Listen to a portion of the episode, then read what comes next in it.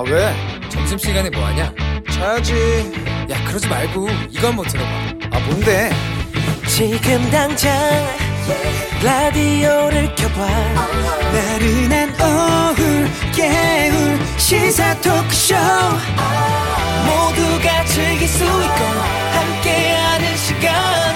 유쾌하고도 신나는 시사 토크쇼. 오태훈의 시사본부 이 시각 라디오 정보센터 뉴스입니다. 정부는 코로나19 확산세가 점차 거세지고 있는 비수도권의 방역 조치도 강화하기로 이르면 오는 25일 발표하겠다고 밝혔습니다.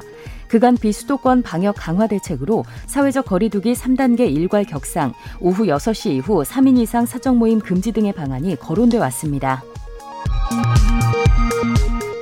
현대차가 3년 연속 파업 없이 임금 단체 협약에 잠정 합의한 데 이어 한국 GM도 어제 열린 14차 임금 협상 교섭에서 기본급 3만 원 인상과 일시 경력금 450만 원 등의 잠정 합의안을 도출했습니다. 한국 GM 노조는 잠정 합의안에 대한 조합원의 찬반 의견을 묻는 투표를 조만간 진행할 예정입니다. 한국갤럽이 지난 20일에서 22일 전국 18세 이상 1,003명에게 도쿄올림픽에 대한 관심 정도를 물은 결과 응답자의 32%만 많이 혹은 약간 관심 있다고 대답했습니다. 66%는 별로 혹은 전혀 관심 없다고 응답했습니다. 이는 1992년 이후 주요 올림픽 개최 전 관심도와 비교하면 최저 수준입니다. 미국 질병통제 예방센터 예방접종 자문위원회가 면역력이 약화한 사람들에 대한 코로나19 백신 부스터샷 승인을 사실상 권고했습니다. 현재 프랑스와 이스라엘이 장기 이식자 등 면역 취약층의 부스터샷 접종을 승인했고 영국 역시 이를 고려 중에 있습니다. 중국이 한국과 일본, 유럽연합에서 수입한 방향성 전기 강판에 대해 새로운 반덤핑 조사를 시작했다고 중국 상무부가 오늘 발표했습니다. 이번 조사는 2016년 7월 23일부터 부과한 반덤핑 관세의 기한 5년이 만료된 데 따른 것입니다. 지금까지 라디오 정보센터 조진주였습니다.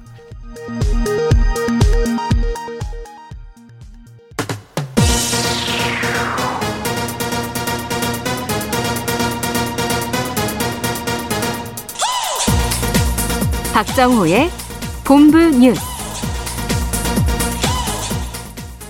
네, 오태훈의 시사본부 2부 첫 순서 이 시각 주요 뉴스들 분석해 드립니다. 본부 뉴스 오마이뉴스의 박정호 기자 함께합니다. 어서 오세요. 안녕하십니까. 오늘 신규 확진자 1,600명대네요. 네, 오늘 영시 기준 신규 확진자 1,630명 발생했습니다.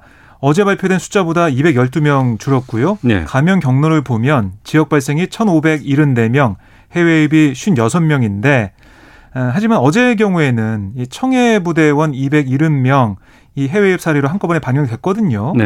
그러니까 지금 어제랑 비교해서 많이 줄었다고 생각할 수도 있는데 일시적으로 환자 수가 불어났던 거라서요. 뭐 음. 뭐 지금 확진자가 감소해서 돌아섰다고 판단하기 어렵습니다. 여전히 수도권을 중심으로 본격화한 4차 대유행 최근에는 비수도권에서 뚜렷한 확산세를 보이고 있거든요. 예. 지금 확진자, 신규 확진자 비중이 35.9%까지 올라갔습니다. 비수도권이. 네. 네. 그래서 전국화는 양상이고요. 우선 정부는 오는 일요일 종료될 예정이었던 수도권의 사회적 거리두기 4단계 아, 그리고 이 사적 모임 금지 조치. 네. 그러니까 주간에 5인 이상 금지, 오후 6시 이후 3인 이상 금지. 이걸 다음 달 8일까지 2주 더 연장하기로 했고 비수도권은 또 어떻게 할지는 일요일에 발표하기로 했습니다. 그렇군요. 청해부대 장병들 지금 치료받고 있는데 네. 이 집단 감염 사태 관련해서 국민의힘이 국정조사 요구했다고요?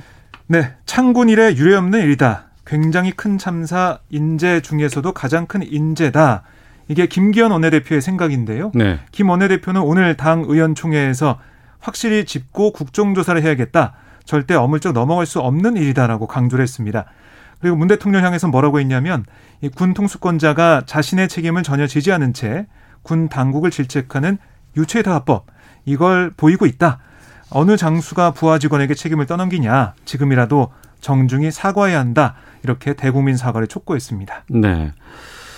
집합 금지 명령 어기고 불법 영업을 하고 있는 유흥주점 적발 현장에 이재명 경기도지사의 모습이 보였어요. 현장지를 직접 했다고요? 그렇습니다. 이 경기도 단속팀이 어제 오후 10시에 경기도 안양시 한 유흥주점에 있던 직원 2명, 외국인 여성 접객원 2명, 손님 3명 이렇게 총 7명을 감염병 예방법 위반 혐의로 적발을 했는데요. 네. 단속팀은 현장에서 이 집합금지 행정명령 위반 사실을 고지하고 아, 방역수칙 위반 행위에 대한 확인서를 작성하는 그런 절차를 거친 다음에 11시 반쯤 단속을 마쳤습니다. 아, 경기도는 이 경찰에 어, 적발된 사람들을 교발할 예정이고요. 네. 지금 보면 수도권에서는 4단계잖아요, 거리두기가요. 그래서 유흥시설 영업이 전면 금지된 상태인데 일부 업소가 문을 잠그고 불법 영업하고 있다. 이런 제보를 받고 이재명 지사의 지휘로 단속 공무원 40여 명이 현장을 덮쳤다라고 경기도는 설명을 했습니다. 그 이게 뭐 경기도만의 일은 아니고요. 네. 서울 경찰 얘기를 들어보면 강남구 삼성동의 한 유흥주점에서 20대 후반 업주 A 씨와 종업원 손님 등 모두 63명을 아, 이 감염병 예방법 위반 혐의로 단속을 했는데 112 신고가 들어왔대요. 유흥주점이 영업하고 있다. 이 신고를 받고 경찰이 출동해서 잠긴 출입문을 열고 들어가 이 불법 영업 사실을 확인했고요. 적발된 손님 등의 집합금지 위반 사항을 구청에 통보했습니다. 네. 민주당 추미애 후보 1호 공약으로 지대 개혁 이걸 발표를 했습니다. 지대 개혁이 뭡니까? 네. 이 지대 개혁, 그러니까 추 전 장관이 얘기하는 건 이 개혁을 통해서 사람이 땅보다 높은 세상을 만들 수 있다라고. 사람이 땅보다 높은 세상. 그렇습니다. 어. 그래서 지대 개혁의 성공, 음. 이게 대한민국을 21세기 초인류 국가로 만들어낼 거다라고 강조를 했거든요. 음. 그러니까 부동산 과세를 강화하겠다는 거예요, 먼저. 네. 그래서 그렇게 늘어난 세수를 청년, 신혼부부, 공공주택, 또 무상조리원, 무상타가소, 무상어린이집, 무상유치원, 무상고등교육 이걸 공급하는 국민 품격 프로젝트 여기에 투입하겠다 이렇게 강조를 했습니다. 아, 지대 개혁 방안을 보면 우선 개헌을 통해서 시장 친화적 토지 공개념 이걸 헌법에 구현하는 것을 제안을 했고요. 장기적으로는 종합부동산세를 국토 보유세로 전환하겠다 이렇게 밝혔습니다. 네. 근데 이게 국토 보유세 어제 이재명 경기지사가 발표한 기본소득 안에서도 이 내용이 있거든요. 네. 그래서 제가 좀 봤더니 어떤 게 다른지 봤더니요. 아, 추미애 전 장관의 이 국토보유세 얘기는 이겁니다. 그러니까 모든 토지 소유자에게 부과하고 그 세수 순 증가분을 모든 국민에게 사회적 배당금으로 똑같이 배분하겠다. 아, 이런 건데요. 그러니까 기본소득형 국토보유세는 다른 사회적 배당이다. 이게 다르다는 것을 추미애 전 장관 측에서는 거듭 강조를 하고 있습니다. 차별화된다. 이런 얘기입니다. 알겠습니다. 국민의힘 이준석 대표와 지금 당내 어, 윤석열계 의원들이 네. 공개 설전을 벌였다. 이게 무슨 내용입니까? 그러니까 이게 이 대표가 어제 윤 전 총장의 정치 행보에 대해서 안철수 국민의당 대표의 정치 시장 모습과 비슷하다. 그러니까 미숙하다. 이런 걸 지적했잖아요. 네. 그러면서 입당을 압박을 했는데 아, 그러자 윤 전 총장을 지지하는 의원들이 야권의 유력 주자를 보여야 된다. 이렇게 맞서고 있는 겁니다. 그러니까 당내 대표적인 친윤계 인사로 꼽히는 오선의 정진석 의원 SNS에 이렇게 썼습니다. 이4.7 재보궐 선거에서 승리한 요인, 청년들의 분노와 좌절, 또 김종인 전 비대위원장의 노예한 지도력도 있지만 단 하나를 꼽으라면 그건 윤석열이다. 라고 어. 주장을 했고요. 또 이 대표를 겨냥해서 당내 주자에 대해서만 지지 운동할 수 있다는 그런 쓸데없는 압박을 윤 총, 총장에게 행사해선 곤란하다. 정권 교체의 깃발이 사라지면 뭘 가지고 내년 대선을 치를 것인가? 이렇게 공개적으로 물었습니다. 윤 전 총장의 오랜 친구인 권성동 의원도 SNS에 뭐라고 썼냐면 요즘 당대표 발언을 보면 극히 우려스럽다. 아, 윤전 총장의 지지율을 위험하다고 평하는 것은 정치 평론가나 여당 인사가 할 말이지 제1야당의 당대표가 공개적으로 할 말은 아니다라고 비판했어요. 네. 아, 그러자 이준석 대표는 자신의 SNS에 아니 서울시장 선거에서 모두가 배웠어야 하는 교훈 이거는 당이 중심을 잃고 흔들리지 않으면 어떤 선거도 이길 수 있다는 거다 라고 반박을 했습니다. 알겠습니다. 어, 하나만 더 보죠. 여야가 본회의 열고 소상공인 손실보상 또 재난지원금 지급 위한 2차 추경안 처리에 나섰는데 네. 지금 어떻게 되고 있는 상황이에요? 어, 지금, 지금 속보로 들어온 걸 보면요. 예. 여야가 그 33조 원 규모의 2차 추경안 그 전체 돈에서 예산에서 뭐 순증하거나 이런 건 없고 네. 33조 원 안에서 조정하겠다 이렇게 얘기가 나오고 있거든요. 뭐 여야 원내대표가 잠시 뒤에 1시 반부터 회동을 하는데요. 여기서 어, 주요 쟁점이 확인될 수 있을 걸로 보이고 네. 합의까지 갈 수 있을지 좀 봐야 될 것 같은데. 재난지원금은 전 국민으로 간답니까? 어떻게 되는 아, 거예요, 이게 지금? 그것도 지금 주요 쟁점인데요. 네. 지금 어, 논의 사항을 좀 지켜보면 전 국민 재난지원금 쉽지 않아 보입니다. 아, 그래요? 왜냐하면 민주당은 당론으로 채택을 했지만 네. 아, 국민의힘이 강하게 반대하고 있고요. 또 기재부, 그러니까 정부에서도 전 국민은 안 된다라는 입장을 계속 고수하고 있어요. 음. 그러니까 민주당이 단독 처리를 하지 않는 이상 이걸 좀 넘기가 어려운 상황이거든요. 그러면은 80% 제한했다가 지금 뭐 네. 어, 그 자산가라든가 네. 고소득자는 좀 뺀다는 이렇게 좀 절충안 나오는데 거기에 갈 네. 가능성이 높다. 그러니까 이 하위 소득 80%에서 90%까지 이걸 네. 좀 높이고 어. 그다음에 자산가들은 빼는 그런 쪽으로 가면 네. 이게 분리하기도 쉽고 어그 어렵지 않고 전 국민 재난지원금 효과도 있다는 게 지금 예결에서 나오는 거예요. 예. 그쪽으로 갈 가능성이 높습니다. 알겠습니다. 어떤 결정 나올지는 좀 더 지켜보도록 하겠습니다. 자, 본부 뉴스 오마이뉴스의 박정호 기자와 함께했습니다. 고맙습니다. 고맙습니다.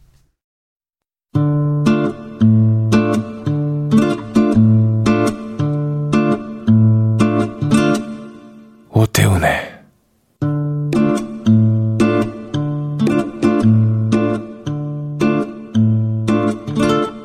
시사본부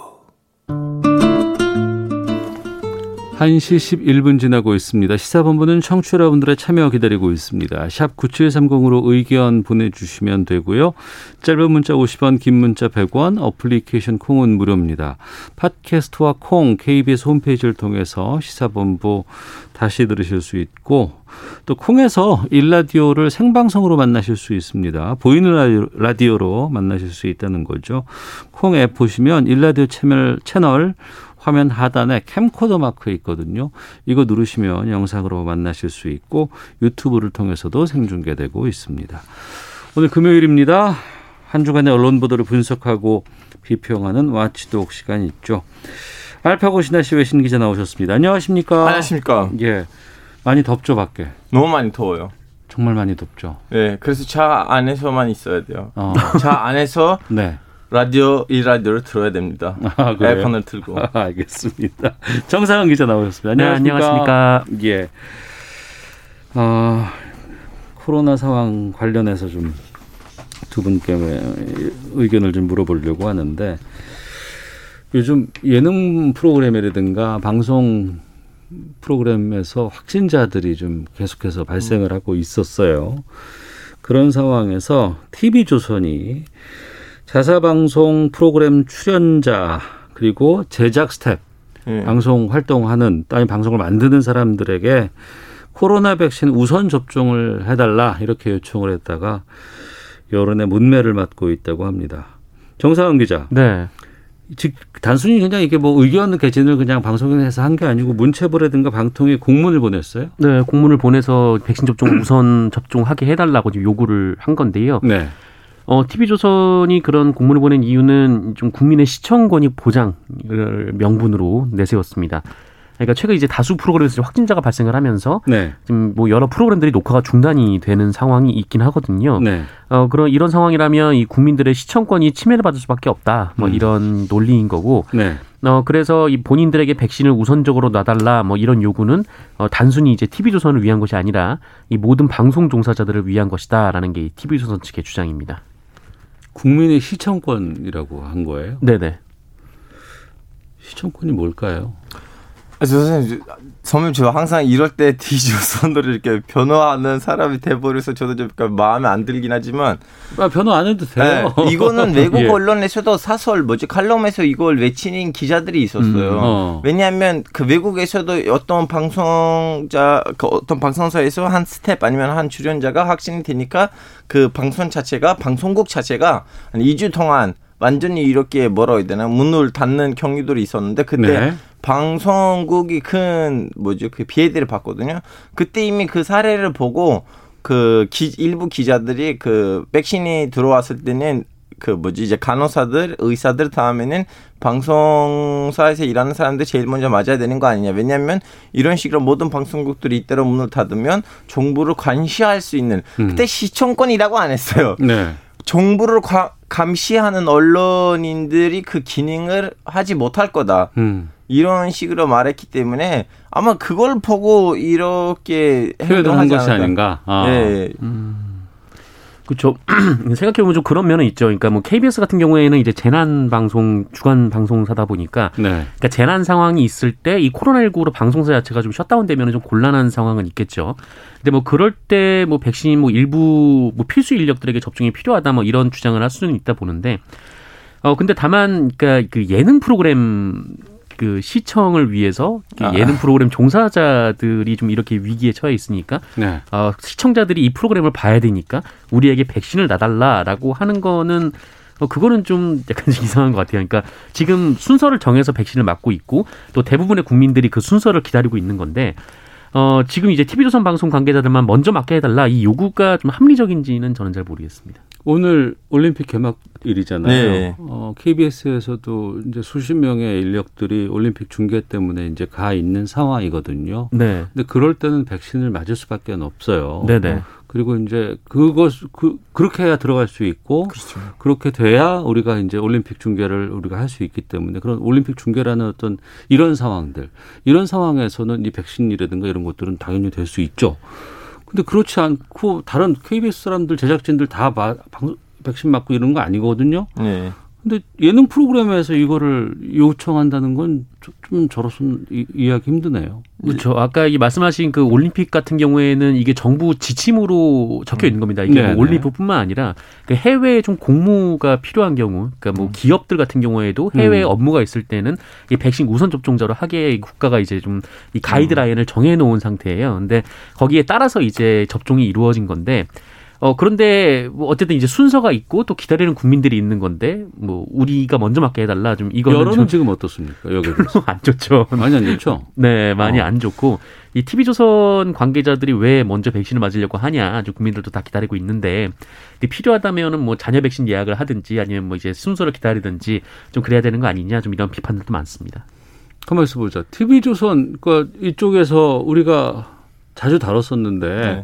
백신 부작용 이런 거 많이 경고하고 막 이러지 않았었나요? 그때? 제 보기에는 이번 주제를 통해서 우리가 따져야 되는 것은 이분들의 그런 요구가 맞는지 틀린지 것보다는 음. 예전에 백신에 대해서 그렇게 말을 하다가 지금 왜 백신을 먼저 맞으려고 하느냐를 따져야 되는 것더 합리적인 따짐이 아닐까. 뭐 그런 지점 때문에 더 많은 분들이 또 비판을 하시는 거죠. 예전에는 어. 뭐 백신 뭐 불신을 좀 조장하더니 네. 이제 와서 백신을 먼저 맞게 해달라 이렇게 요구를 한다. 뭐 이런 비판도 있습니다. 예. 그말 보니까 미스터 트롯 무슨 뭐 콘서트 같은 거 계속 막 다니고 막 지금 이랬었잖아요. 네. 어. 네, 이게 그 지난 10일에서 11일 이렇게 총 4차례에 걸쳐서 이 미스터 트롯 이제 청주 공연이 있었는데 네. 어 근데 이게 방역 수칙 위반은 아니에요. 청주가 당시에는 1단계를 하고 있었기 때문에 뭐 공연장 뭐 좌석 띄우기라든가 뭐 운영 시간 여기에는 제한이 없기는 했었습니다. 그래서 뭐 이거 자체가 이제 불법적인 건 아닌데 어, 그런데 좀 뭐라고 할까요? 좀 언론사라면 좀 상황을 좀 보고 좀 사회적 책임감을 갖고 좀 대해야 되는 거 아니냐 좀 이런 얘기가 있는 거죠. 그러니까 네. 뭐 당시 뭐 청주 같은 경우에는 뭐 1단계이긴 했지만 그때 당시에도 이제 천명대 확진자가 쏟아지기 시작하던 때였거든요. 그래서 이런 시기에는 좀 조심해야 되는 거 아닌가. 또 그 이후에 뭐 이 공연과 역학 관계가 있는지는 뭐 아직 밝히지는 않았습니다만 어, 또 확진자가 나오는 상황도 좀 있었기 때문에 네, 더 지금 논란이 좀 됐었습니다. 지금 두 분도 다른 곳에서 방송 많이들 하시잖아요. 아닙니다. 저는 어지 KBS 하고 조금 TBS요. 아 그래요? 지금 방송가에서 확진이 꽤 많이 지금 퍼지고 있는 상황이거든요. 네, 네 많죠. 어떻습니까 지금 상황이? 뭐 특히 뭐 이번에는 뭐 예능 프로그램에 좀 확진자가 좀 많이 나오고 있는 상황인데 뭐 이 JTBC 같은 경우에는 방송 프로그램에서 이 뭐 확진자가 한 프로그램에서 좀 많이 나와가지고 아예 그 녹화가 중단이 된 게 있었고 네. 또뭐 대체로 이제 방송에 출연하는 분들이 또 다른 방송의 프로그램에도 출연을 하다 보니까 이 확진이나 아니면 이제 방송을 중단하는 일이 좀 계속 벌어지는 그런 상황이기도 했죠. 음. 네. 그래서 저 저는 요즘에는 예능 안 나오기로 했습니다. 아 이것 때문에 어, 뭐 이것 때문에도 있고 안 불러주는 것도 있고 못, 나, 못 나가는 게 더 정확한 거죠. 그, 그 부분인데 저희도 이제 작년에 코로나가 처음 터져지고 네. 나서는 어. 그 이후에 8월 이제 3차 확진이 이제 유행이 지나고 나서 그때 마스크 착용 의무화되고 실내에서는 마스크 착용 의무화된 순간부터 저희 시사본부에서는 모든 출연진들이 다 지금 마스크를 쓰고 방송을 네. 하고 있습니다. 근데 또 이게 불편하거든요, 솔직히. 네. 근데 실내에서는 마스크를 써야 됩니다라고 시사 프로그램에서 얘기를 하면서 음. 제가 안 쓸 수는 없겠다 네. 싶어서 이제 저는 항상 마스크를 쓰고 계속해서 지금 방송을 하고 있는데 방역 수칙 준수하면서 이 프로그램은 제작됐습니다라는 자막들은 많이 내보내곤 있지만 정작 보면은 그냥 가림막만 놔두고 별로 그렇게 방역 수칙을 잘 지키고 있다는 느낌이 안 들거든요. 네, 어떻게 생각하세요? 그런 방송들도 있죠. 네, 뭐, 그러니까 뭐 가림막이 있다라고 하지만 뭐 이게 가림막으로 이제 충분히 통제가 될 수 없는 게 또 코로나 19기도 하고 또 사실 뭐 내부에서는 이렇게 마스크를 쓰고 이제 거리를 좀 두고 이제 방송을 하다가도 밖에 나가서는 또 자유롭게 대화하는 또 그런 모습도 음. 종종 이제 눈에 띄게 볼 수 있었습니다. 음. 그러니까 이거 잘 지켜야 돼요. 아무래도 네. 특히나 이제 대부분 다 스튜디오물이 많고 음. 스튜디오 안에서는 이 비말이라든가 이런 것들이 좀 퍼지는 경우가 좀 많이 있기 때문에 또 TV 같은 경우에는 마스크를 안 쓰고 방송할 수밖에 없다. 뭐 이런 또 측면도 음. 좀 있고 그래서 고민이 좀 많습니다. 게다가 요즘에 문화 코너에서도 조금 이걸 좀 다뤘었는데 그 나훈아 씨 콘서트 이거에 대해서 또 신대철 씨가 또 직접 비판한 일도 좀 있었고 음. 이 공연계 방송가게 이런 쪽에서 이런 그 방역 수칙 같은 거 어떻게 하는 게 좋을 것 같아요? 지금처럼 어쩔 수 없다고 보세요? 아니면 좀 더 강화돼야 된다고 보세요? 이제 그 공연을 하는 장소에 따라 저도 예를 들면 주말에는 청주에 있었거든요. 네. 거기도 또 다른 하나 방송 행사가 있었는데 거기서 이제 방영 수 침이 서울에 비해서 조금 더 좀 약간 널널하다고 해야 되나? 음, 느슨하다. 네, 느슨했었는데 어. 이제 그 도시에서 그렇다면 우리는 서울에 있는 사람들로서 그 도시에 있는 방역 수침에 대해서도 뭐라고 할 수가 없는 거 아닌가라는 음. 생각도 들고. 물론 수도권과 지금 비수도권의 차이는 있죠. 예. 예. 예. 그래서 좀 약간 평가를 했을 때 그 장소, 음. 그 어떤 도시이냐에 따라 보고 좀 약간 평가해야 되지 않을까 싶어요. 네. 네, 뭐 아무래도 뭐 국가에서 정해놓은 지침이 있기 때문에 그 지침을 준수하는 음. 게뭐 가장 합리적인 방법이라고 보고 뭐 아예 이게 모든 게 다 정지가 될 수는 없으니까요. 또 음. 뭐 생계가 달려 있는 분들도 있고 하기 때문에 그래서 정부가 얘기한 뭐 지침을 준수하되 이 가급적이면은 뭐 준 지침 안에서라도 좀 최대한 사람이 많이 음. 모이는 좀 그런 행사들은 좀 피하는 게 어떨까 싶습니다. 알겠습니다. 자, 와치독 다음 주제로 가보겠습니다. 사모펀드 운용사가 있는데 이 언론사 최대 주주에 올라갔다고 합니다. 그 사모펀드에 언론사가 넘어간 국내 첫 사례라고 하는데 정상훈 기자, 이 아시아 경제라고요? 네, 어, 아시아 경제 이고요. 네. 그 여기 이제 사모펀드는 이 키스톤 프라이빗 에쿼티라는 그 사모펀드입니다. 네. 이 아시아 경제 이제 신주 인수권부 사채를 샀는데 이 신주 인수권부 사채가 이제 BW라고 해서 네. 그러니까 회사 채권을 산 투자자에게 어, 나중에 우리가 이제 주식을 새로 찍으면은 이 정해진 가격만큼 살 수 있게 해줄게 뭐 이렇게 어 그런 이제 그 일종의 이제 사채가 있습니다. 회사채가 네. 있는데 그걸 이제 권리 그 사면서 이제 그 새로운 인수, 주식을 이제 인수할 수 있는 권리를 어 이 키스톤 PE가 갖게 된 거죠.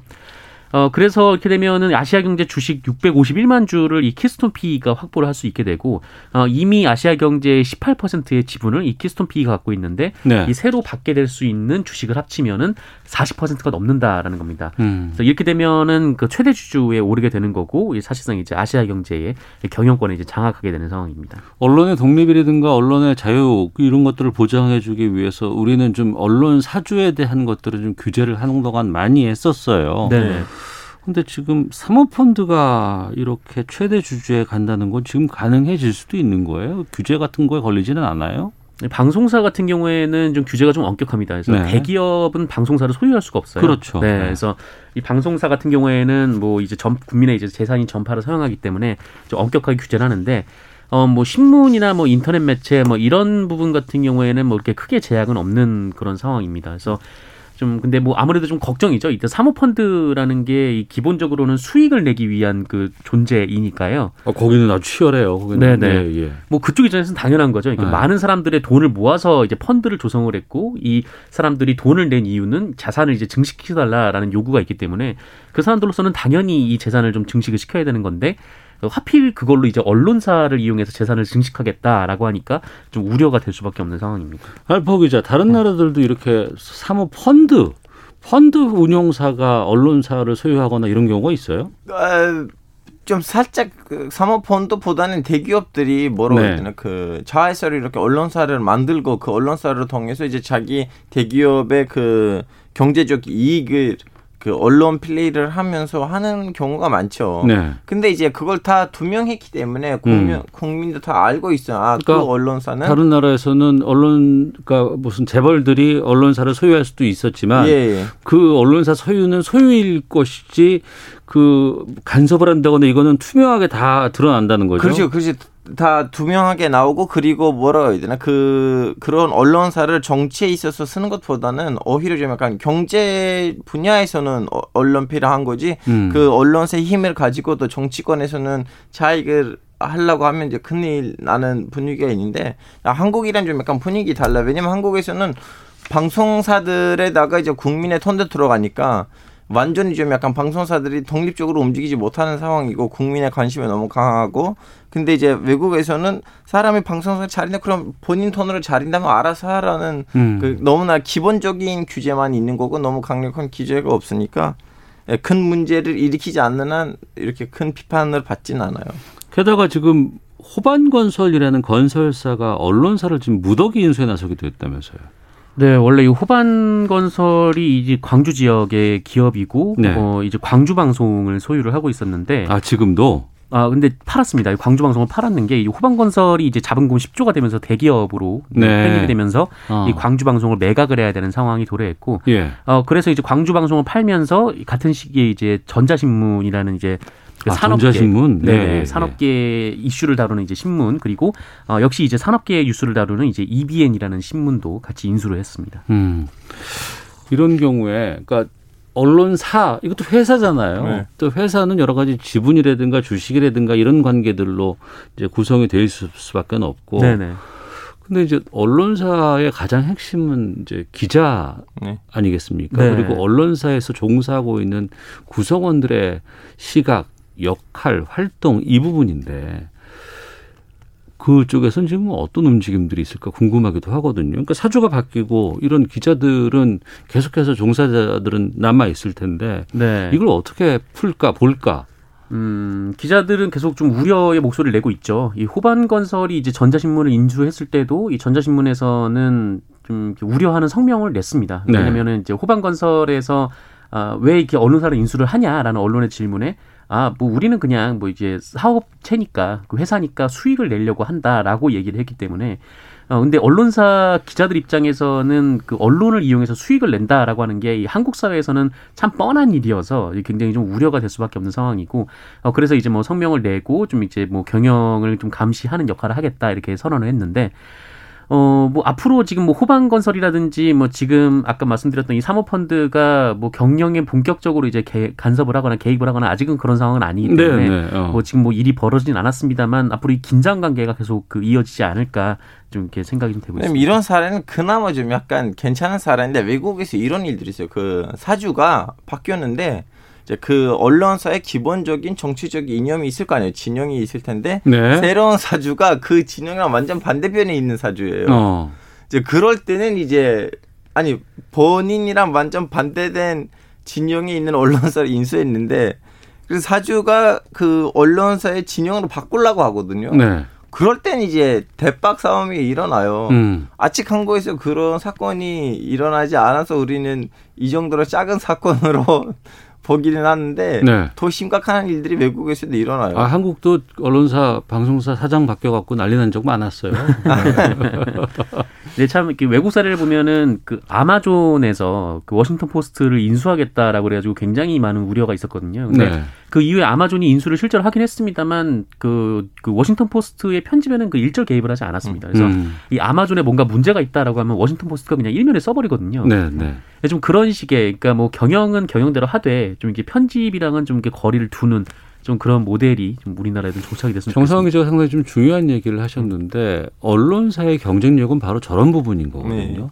저런 것들을 보장해주고 사주가 그렇게 하도록 놔둬야 그 방송사가 언론사가 신문사가 경쟁력이 생기는 거고 또 독자의 지지를 받는 것이고 그럴수록 수익이 더욱 날 수 있는 방향으로 가야 되는 것이 언론사를 운영하는 가장 합리적인 것이지 그게 아니고 내가 이걸 소유하고 나서 내 이득을 위해서 이용할 거야라고 한다 그러면 그 언론사 망합니다 그건. 네. 그래서 이제 거기서 제일 핵심적인 포인트가 뭐냐 워싱턴 포스트라는 포인트예요. 그 거기 있는 이제 기자들의 그 기자들의 선배들로부터 내려오는 그 거의 100만 그렇죠. 100년이 네. 넘는 전통이고 그리고 사회도 어느 정도 그런 분위기에 어, 도달했던 성숙함을 갖고 있어요. 음. 그래서 아무리 뭐 사지가 바뀌어도 언론사에 큰 뭐지 영향이 바뀌진 않아요. 알겠습니다. 자, 지켜보겠습니다. 와치독 정상근 알파고 신하 씨 두 기자와 함께했습니다. 말씀 고맙습니다. 네, 고맙습니다. 안녕히 계세요. 자, 이어서 기상청 연결해서 오늘 너 정말 폭염 심각하다고 하는데 확인해 보고 교통정보 살펴보고 오겠습니다. 날씨와 미세먼지 정보 송소진 씨가 전해 주십니다. 폭염의 기세가 점점 더 강해지고 있습니다. 오늘 한낮 기온이 서울과 춘천 37도, 광주 36도, 대전 35도, 대구 34도 등으로 내륙을 중심으로 35도 안팎까지 오르겠고요. 일부 서쪽 지역은 38도를 넘어서는 곳도 있을 전망입니다. 어제보다 기온이 더 오르는 지역이 많을 것으로 예상돼 폭염특보도 더 강화됐는데요. 현재 전국에 폭염특보가 내려져 있는데 대부분이 폭염 경보인 상태입니다. 있습니다. 주말과 휴일 동안에도 오늘만큼 기온이 오르겠고요. 밤 사이에는 열대야가 나타나는 곳이 많겠습니다. 오늘 전국이 대체로 맑겠지만 경기 동부와 강원 내륙, 강원 산지에는 오후부터 저녁 사이에 소나기가 내리는 곳이 있겠습니다. 지금 공기는 깨끗한데요. 호흡기와 눈에 해로운 오존 농도가 점점 오르고 있습니다. 오늘 전국 대부분 지방에서 오존 농도가 나쁨을 보이겠고 인천은 매우 나쁨까지 오를 전망입니다. 현재 서울의 서울의 기온은 34.1도입니다. 날씨와 미세먼지 정보였습니다. 이어서 이 시각 교통 상황을 KBS 교통정보센터 공인혜 씨가 전해드립니다. 네, 이 시각 교통정보입니다. 먼저 사고 소식입니다. 대구 부산고속도로 대구 쪽 33.3km 지점인 낙동대교 위 1차로에서 승용차 2중 추돌사고 발생했습니다. 이 때문에 교량 지나시기 무척 더디고요. 하남 쪽 중부고속도로는 일축에서 모가 사이 12km 구간 차가 많아 정체가 되다 이후 경기 광주 나들목 1차로에서도 추돌사고 처리 중이라 중부 2터널 부근부터 원천 졸음 쉼터 쪽으로 정체 심합니다. 반대 남이 쪽도 이 사고 구경 차량들 모이면서 경기 광주 부근 혼잡하고요. 호법에서 모가 쪽으로 차가 많아 더딥니다. 논산 천안고속도로 논산 쪽 남풍새 나들목부터 차량 터널 쪽으로 6km 구간 속도 줄여 지나고요. 이 밖에 사고와 작업 정체 모두 정리되면서 지금은 서해안고속도로 목포 쪽 서평택에서 서해대교 사이로 반대 서울 쪽은 매송에서 용담 터널 이쪽에서 금천까지만 더딥니다. 경부선 서울 쪽은 남사 부근부터 사고가 있던 오산까지 5km 구간 정체 굳어졌습니다. KBS 교통정보센터였습니다.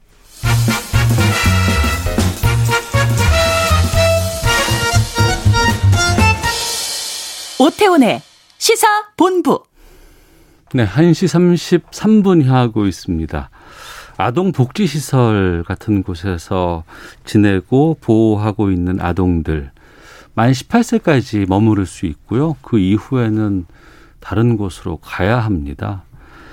그러다 보니까 1년에 한 2,500명 정도의 우리 아직은 아동들이지만 보호를 할 수 없는 아동들이 준비도 없이 아니면 일정 정도의 재산도 없이 마음가짐도 잘 정리되지 않았는데 밖으로 나서서 다른 곳에서 자립을 스스로 해야 돼요. 근데 이게 아시겠습니다만 보통 일이겠습니까? 이런 상황에서 지난 13일에 좀 의미 있는 발표가 좀 나와서 저희가 시사본부에서 좀 다뤄볼까 하는데요. 정부가 보호 종류 아동들을 위한 지원 강화 방안을 마련했습니다. 오늘 금요 초대석에서 이 내용 좀 살펴볼까 하는데요. 실제로 아동 복지 시설에서 생활하다가 지금은 자립 활동을 하고 있으면서 이 아동들에게 대해서 여러 가지 도움 주는 활동을 하고 있는 두 분과 함께 말씀 나눠보도록 하겠습니다. 직접 한분한 분씩 소개를 해주시면 좋을 것 같은데요. 제 오른쪽에 계신 네 소개해 주시죠. 네, 안녕하세요. 저는 어, 소개받은 대로 보육원 생활을 한 19년 정도 했고요. 지금은 현재 자립 7년 차로서 네. 어, 우리 동생들이 좀 더 자립을 더 잘할 수 있게 내가 저지른 실수는 하지 마라 음. 라는 어떤 이야기들을 전하는 활동도 함께 하고 있습니다. 성함은요? 아 허진이입니다. 네 그리고요. 네. 네, 안녕하세요. 저는 신선이라고 하고요. 저는 네. 2년 전에 한번 오태훈의 시사본부에 나왔었는데요. 네. 다시 출연하게 됐고요. 네. 어, 저는 현재 어, 앞에서 설명해 주신 허진희 씨와 같은 일을 하고 있는데요. 아름다운 재단이라는 곳에서 보호종료 아동을 위한 18 어른 캠페인을 음. 진행을 하고 있어요. 그래서 그 캠페이너로 활동하고 있는 신선이라고 합니다. 네. 저희 시사본부에서 한 2년 전에 아동복지시설에 대한 문제점들을 살펴보고 하다가 우리 보호 종류 아동에 대한 문제점들이 상당히 좀 심각하구나라고 해서 신선 씨랑 또 그때 한 번 더 계셨어요. 네. 그리고 이제 또 기관에 계신 분과도 좀 말씀을 나눴었는데 먼저 두 분의 좀 사연부터 좀 청취자분들께 소개해 드리려고 하는데 그러면은 허진 씨는 몇 살 때 이 시설로 가시게 된 거예요? 저는 사실 태어나기를 네. 시설에서 태어나게 되었고 어. 그래서 이제 19살 퇴소 만기 퇴소 시기가 다가올 때까지 네. 보육원 생활을 했었습니다. 그랬네요, 진짜. 그러면은 19년이죠. 태어나서 계속해서 보육원에서만 살았었잖아요. 그렇죠.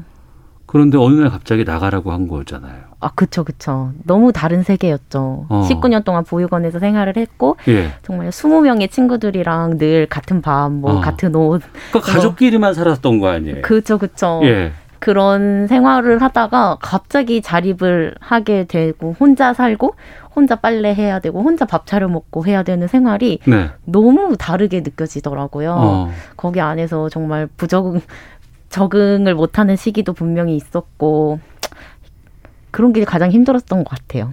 제가 알고 있기로는 나라에서 한 500만 원 정도의 자립금을 준다고 들었는데 맞습니까? 어, 맞습니다. 자립정착금 500만 원 이 그때 네. 저에게 목돈으로 들어왔었고 음. 그 외에 이제 CDA 계좌라고 해서 디딤 씨앗 통장 또 이제 정부에서 지원해주는 또 이게 있거든요. 그래서 그거 해서 한 900만 원 정도 돈을 가지고 퇴소를 했었어요. 그 어디로 가셨어요?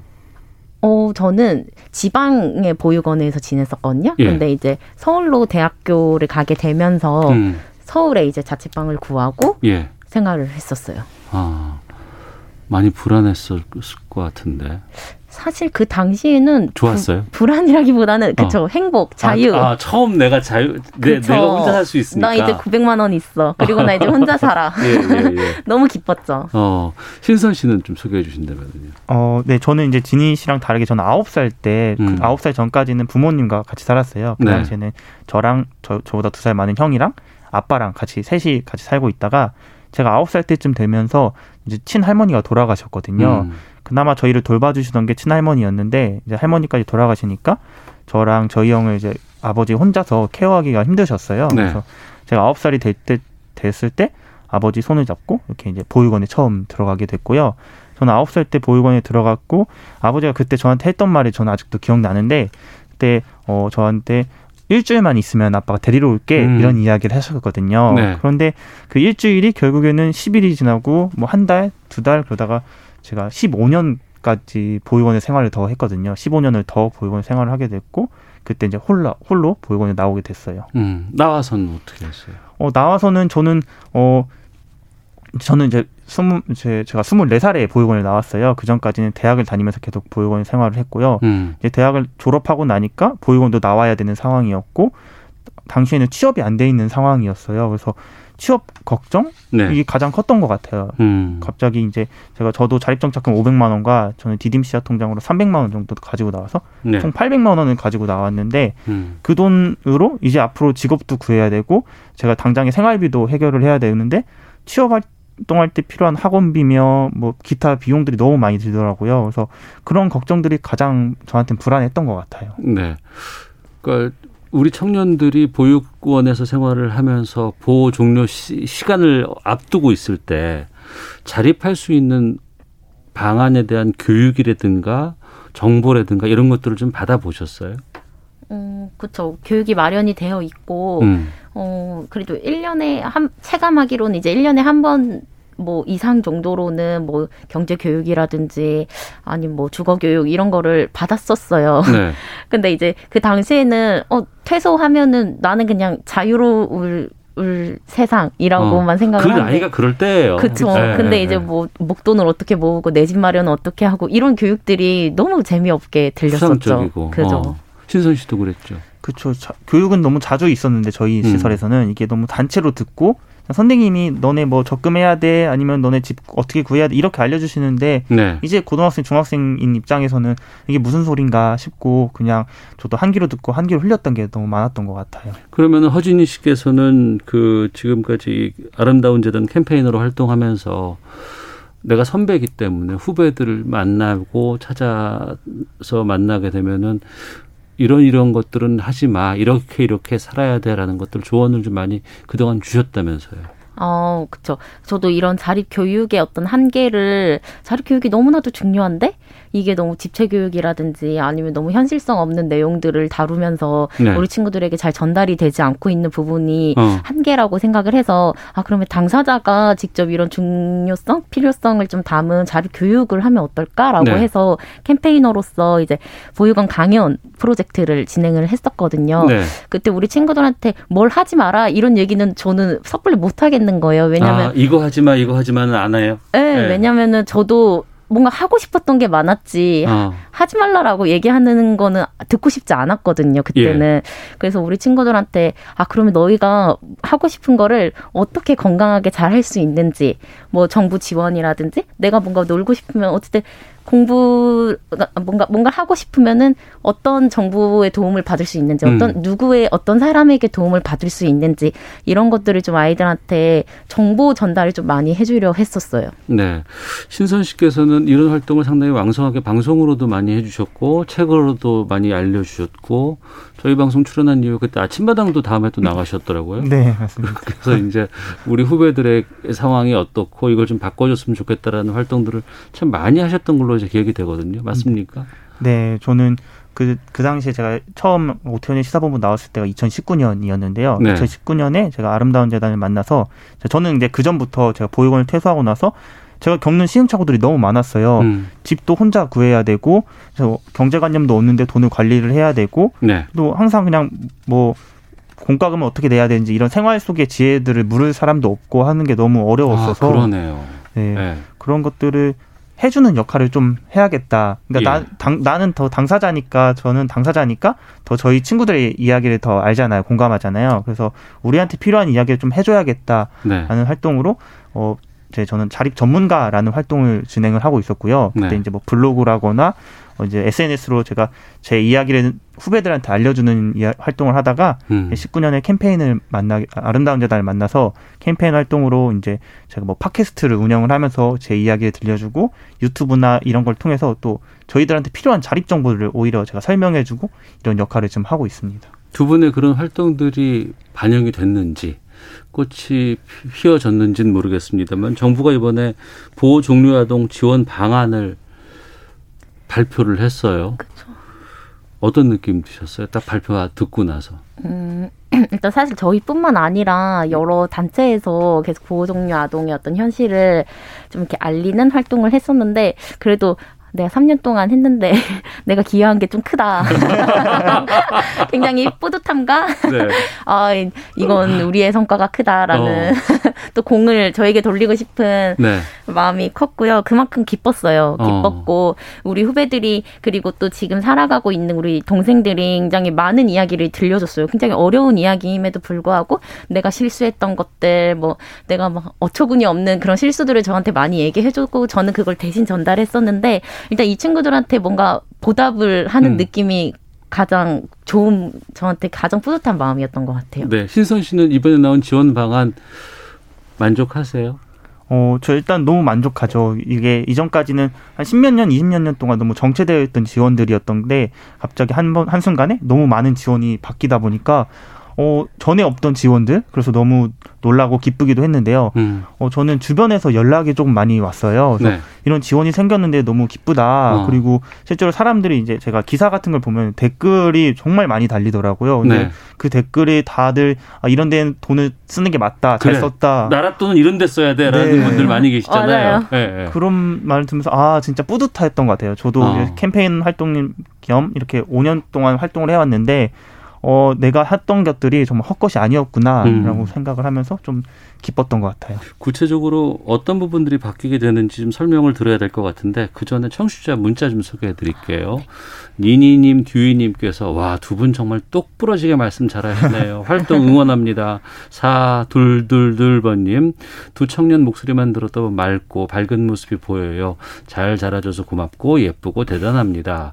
조최님께서 허진희 씨, 신선 씨 강인한 삶을 적극 응원합니다. 대선 주자들의 관심이 이런 쪽에 조금 더 있어야 됩니다. 그래야 사회가 건강해집니다. 우리 정치권 참 답답해요. 어, 보아 자이언트 님이 맞아요. 두 분의 노력이 결실을 맺은 듯 싶네요. 후배들을 위해 좋은 활동하시고 너무 좋아 보입니다. 라는 응원 문자 많이 오고 있는데 구체적으로 어떤 부분들이 바뀌게 되는지 좀 소개해 주세요. 음, 일단은 어, 저는 이제 보호종료 아동이라는 명칭이 자립준비 청년으로 변경이 되었거든요. 그러니까 보호가 끝난 아동들이다. 그, 그 이상했었어요, 솔직히. 이 보호 종료가 되는 아동, 이제 아동 아닌데, 라고 할 수도 있지만. 그렇죠.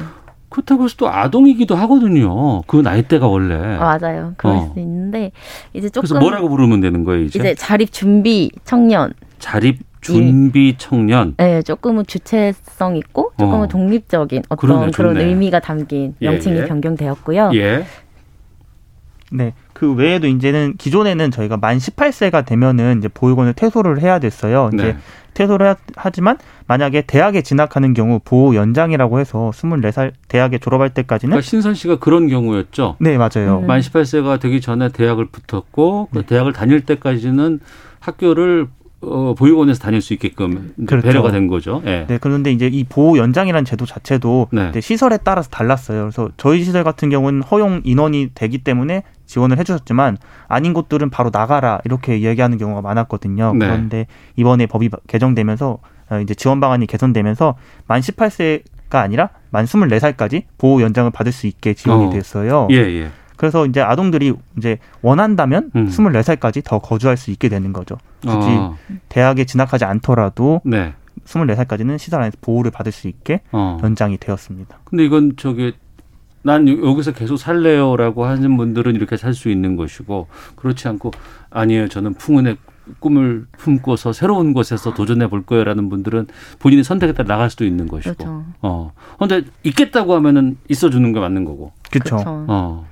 아마 저희 당 친구들 그리고 저도 그랬고 네. 저는 만 18세 시설에 있기보다는 당장 나가고 싶은 마음이 컸어요. 왜냐하면 이제까지 단체 생활에 너무 지긋지긋했거든요. 네. 나가고 싶은 마음이 컸었고 저도 친구들한테 물어보면 지금도 당장 나가고 싶다라고 이야기를 하거든요. 네. 근데 이제 조금 어 저는 이제 후배들한테 계속 얘기해요. 그래도 너네가 시설에서 보호를 받는 게 음. 너네가 이용할 수 있는 게 많기 때문에 네. 난좀 보호 연장을 권한다라고 음. 이야기를 하지만 또 아동들의 입장에서는 또 각각 다를 것 같아요. 네.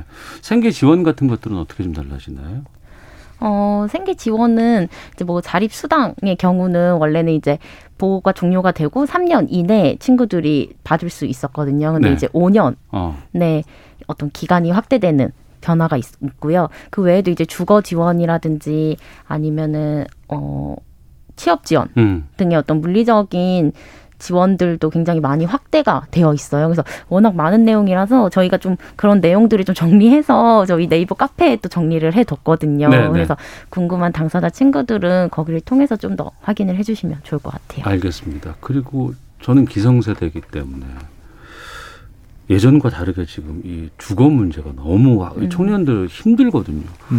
너무 비싸고 구하기도 어렵고 지금 어, 어떻게 생활들을 할까 궁금하기도 하거든요. 좀 많이 두 분께서는 들으실 것 같은데 좀 얘기해 주신다면.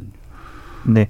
어 이제 어, 보호 종료 당사자들이 이제 거의 대부분이 LH라는 지원 제도를 이용할 수가 있어요. 그래서 네. LH를 이용하게 되면 이제 전세 임대도 있고 건설 임대, 매입 임대 주택 여러 다양한 주택 유형이 있는데요. 저 같은 경우에는 전세 임대 지원을 받고 있어요. 그래서 음. 이제 보호 종료 5년 이내의 아동에게는 LH에서 수도권 기준으로는 최대 1억 2천만 원까지 지원을 해주고 있거든요. 그래서 네. 그걸 통해서 저는 이제 수도권에서 살, 거주하면서 집을 구해서 살고 있는데 음. 어 대, 이게 예전 자료로 예전 자료지만 이게 실제로는 보호 종료 당사자들 중 당사자들 중에 LH를 이용하는 건 33%밖에 안 된다고 하더라고요. 네. 이런 지원 제도가 있어도 사실 친구들이 이용을 안 하는 경우가 많아서 좀 안타까운 것도 있어요. 안 하는 건 왜 그럴까요? 몰라서 그러는 거예요? 아니면 불편한 것들이 뭐가 있나 보죠? 몰라서일 수도 있고 또 음. 그런 어떤 사례도 있더라고요. 그러니까 워낙 이제 스스로 집을 구하고 매물을 스스로 찾아보고 부동산에 들어가서 뭔가 계약서를 작성을 하고 이런 과정들이 너무 어렵게 느껴지고 번거롭게 느껴지는 거예요. 우리 그렇죠. 친구들한테. 네, 네. 그러다 보니까 그냥 그냥 당장 그냥 집 구하기 편한 어떤 뭐 월세, 집이라든지 아니면 그냥 친구 집에 얹혀 산다든지 어. 그런 식으로 주거 문제를 해결하는 친구들이 많이 있었더라고요. 예, 그렇군요. 그 물론 말씀하신 것처럼 만 18세지만 이제 뭐 고등학교 가 졸업하는 친구들인데 이 친구들이 사회 활동도 없고 사회 경험도 없고 그렇다고 집에서 누군가가 뒤에서 든든하게 조언을 하거나 후원해 주시는 분이 없는 상황에서 실패 같은 것들도 많이 겪고 그러다 보니까 더 좌절하게 되고 이런 경우가 참 있지 않을까 걱정이 되는데 정말 그렇지 않습니까? 어때요? 네. 어 사실 제, 저도 이제 제 주변에서 보면은 이제 어 저희가 이제 시설에서 거주할 때 제, 저같이 대학을 준비하는 친구들도 있었지만 대학을 준비하지 않는 친구들도 많았어요. 음. 근데 그런 친구들이 어떠한 전공을 전공이 있어서 취업을 한 게 아니라 그냥 네. 당장에 먹고 살기 위해서 취업을 하는 경우가 많았는데요. 음. 일을 하면서 되게 겪는 어려움들도 있고 불편함들도 있어서 다시 그냥 일을 그만두고 다른 일을 활동을 찾아보려고 해도 이미 시설을 퇴소한 입장이기 때문에 네. 다시 한번 어떠한 진로 탐색의 시간이라거나 아니면은 재취업 이런 것들 좀 어려움을 겪더라고요. 음. 그래도 그나마 다행인 것들이 아까도 말했지만 주거 문제도 그렇고 진로 문제도 그렇고 이번에 개선 방안에 어 주거도 이제 컨설턴트 컨설턴트가 붙고 진로 프로그램도 이제 저희가 뭐 국민 취업 지원 제도에 보호 종류 아동이 이제 특별 계층으로 들어가요. 그래서 아. 이런 것들을 좀 포함이 되, 니까 네. 친구들이 다시 한번 조금 더 어, 이제는 이제 이제는 보호 종료 청년들에게 이런 지원 제도들이 많아졌다라는 걸 좀 더 적극적으로 이야기하려고 하고 있어요. 그럼 두 분이 이제 캠페인으로 활동하고 있는 건 이제 아름다운 재단에서 활동하고 있는데 이게 나라에서도 좀 해주신다는 거 아니에요 이제는? 그렇 저, 사실 저희가 그런 역할까지 하기에는 한계가 있었는데 뭐 어. 같이 부동산을 가지고 계약서에 어떤 걸 하면 안 되는지 이런 것들은 사실 저희 모르잖아요. 근데 예, 예. 이제는 예. 전문 컨설턴트 그리고 전문 상담가가 붙어서 음. 아이와 직접 소통하면서 그런 문제점들을 해결해 준다라고 하니까 굉장히 희망적이죠. 네. 그렇군요. 그리고 나서 또 지원 같은 것도 중요하겠습니다. 우리 사회 여러 가지 시각이라든가 시선이라든가 이런 것들도 좀 많이 바뀌어야 되지 않을까 싶은데 두 분은 좀 그런 것 때문에 어려움도 겪어보신 적이 좀 있으셨어요? 어때요? 음, 사실 제가 마주한 어떤 편견이라고 하면은 굉장히 간접적이긴 한데, 그냥 뭐 이제 카페에서 옆, 옆 친구 막 얘기 듣, 얘기 막 하, 나누고 있는 걸 들어보면은, 아, 야, 근데 우리, 우리 모임에 좀 이상한 애가 있는데, 걔가 알고 보니 고하더라고. 뭐 이렇게 얘기를 하는데, 음. 결국 그게 다른 설명 없이 다른 사람들이 다 수긍을 하더라고요. 어. 아, 뭐 그럴 수 있어. 이런 느낌으로. 그래서 그때 조금, 어, 충격 받았었거든요. 아, 이렇게 우리에 대한 인식이 만연하구나. 라는 음. 생각을 해서, 그때 그런 편견을 한 번 좀 마, 마주했었던 것 같아요. 네. 저도 이제 어, 주변 사람들이 아무렇지 않게 뭐 음. 고아네, 뭐 부모가 없는 애들이네 이런 이야기들을 하는 거를 자주 들었던 것 같아요. 근데 그런 이야기들을 왜 사람들이 겪어보지도 않고 고아들 그렇게 생각할까라는 생각을 많이 했는데 저는 그런 것들이 문, 문제라 하기는 그렇지만 그 어떤 한, 한 가지 이런 이야기 문제를 야기시키는 것들 중에 하나가 네. 네. 미디어라고 생각을 했어요. 예. 드라마나 영화 같은 데 보면 되게 뭔가 범죄를 저지른다거나 아 맞아요 예 예. 너무 너무 지극 그러니까 너무 이렇게 너무 긍정적인 환경에서 자란 사람들이 오히려 비행 청소년으로 묘사된다거나 맞아요. 이런 부분들 맞아요 네, 그런 게 네. 너무 당연시 되게 이렇게 사람들한테 보여지니까 사람들도 음. 아 저런 애들은 저렇게 되는 거구나라고 네. 생각하는 게 너무 많았던 것 같아요 어. 그래서 그런 의미에서 저는 이제 캠페인을 통해서 작년에도 그렇고 오히려 당사자들의 목소리가 더 중요하다라는 걸 생각하게 된 것 같아요 사실 범죄자가 되는 건 당, 저희 저희 보육원에 생활했다고 되는 게 아니라 그냥 어떤 사람들 그냥 자신이 범죄자가 되는 것들인데 그걸 굳이 보육원이라는 것들을 케이스를 씌우는 것 같아서 음. 오히려 저희는 저희 당사자들은 뭐 이런 친구도 있지만 아닌 친구도 있다. 그래서 음. 우리들의 이야기를 좀 더 보육원 안에서 이야기, 사람들이 겪어보지 못한 이야기들을 많이 이야기했고요. 음. 근데 그런 거의 결과라고 할까요? 또 이제 요새 미디어에서는 드라마나 영화 같은 걸 보면은 이제 뭐 정말 실제로 보호 종료 청년이다, 보호 종료 당사자다 이런 이야기도 나오고 되게 긍정적으로 자기 삶을 적극적으로 살아가는 모습들도 많이 그려지는 것 음. 같아서 저는 만족스러워하고 있어요. 맞아요. 그 되게 의미 있었던 댓글이 하나가 기억이 나는데 네. 어 저희가 이런 인식에 대한 어떤 개선이 필요하다라고 생각을 하고 이걸 뭔가 직접적으로 이렇게 얘기하지 마세요라는 것보다는 당사자의 이야기를 많이 들려줘야 되겠다라고 생각을 음. 하고 네. 굉장히 좀 많이 들려줬어요. 근데 이제 그 영상의 댓글에 어떤 분이 어 자기는 그동안 고아에 대해서 지, 아, 고아를 직접 만난 적은 없었다. 하지만 미디어를 통해서 보여주는 그 고아라는 이미지가 내가 생각하는 고아 이미지로 정리가 됐었는데 네. 우리 친구들의 이야기를 들어보니까 음. 아니라는 것을 본인이 알았다라고 있다고 이렇게 얘기를 해주시더라고요. 그래서 네. 굉장히 좀, 아, 성과가 있다, 이것도. 음. 라는 생각을 했어요. 5661번님께서 지원 연장 잘 됐네요. 너무 어린 나이에 나와야 한다는 사실에 놀랐습니다. 두 분 고맙습니다. 음. 5237님, 예산이 문제가 아니라 청년들이 자립할 수 있게 어렸을 때부터 잘 가르쳐서 자신이 진로 결정할 수 있도록 해야 합니다. 음. 지원만 바라게 만들면 또 안 되니까요. 라는 음. 의견도 주셨습니다. 저희 금요 초대석 마칠 시간 다 됐고요. 지금 두 분께서 함께 듣고자 했던 노래 오마이걸의 던던 댄스 노래 나가고 있습니다. 자, 오늘 금요 초대석 아름재단 캠페인으로 활동하고 있는 두 분 신선 허진 씨와 함께 말씀 나눴습니다. 두 분 오늘 말씀 고맙습니다. 감사합니다. 감사합니다. 예, 시사본부도 인사드리겠습니다. 월요일에 뵙겠습니다. 안녕히 계십시오.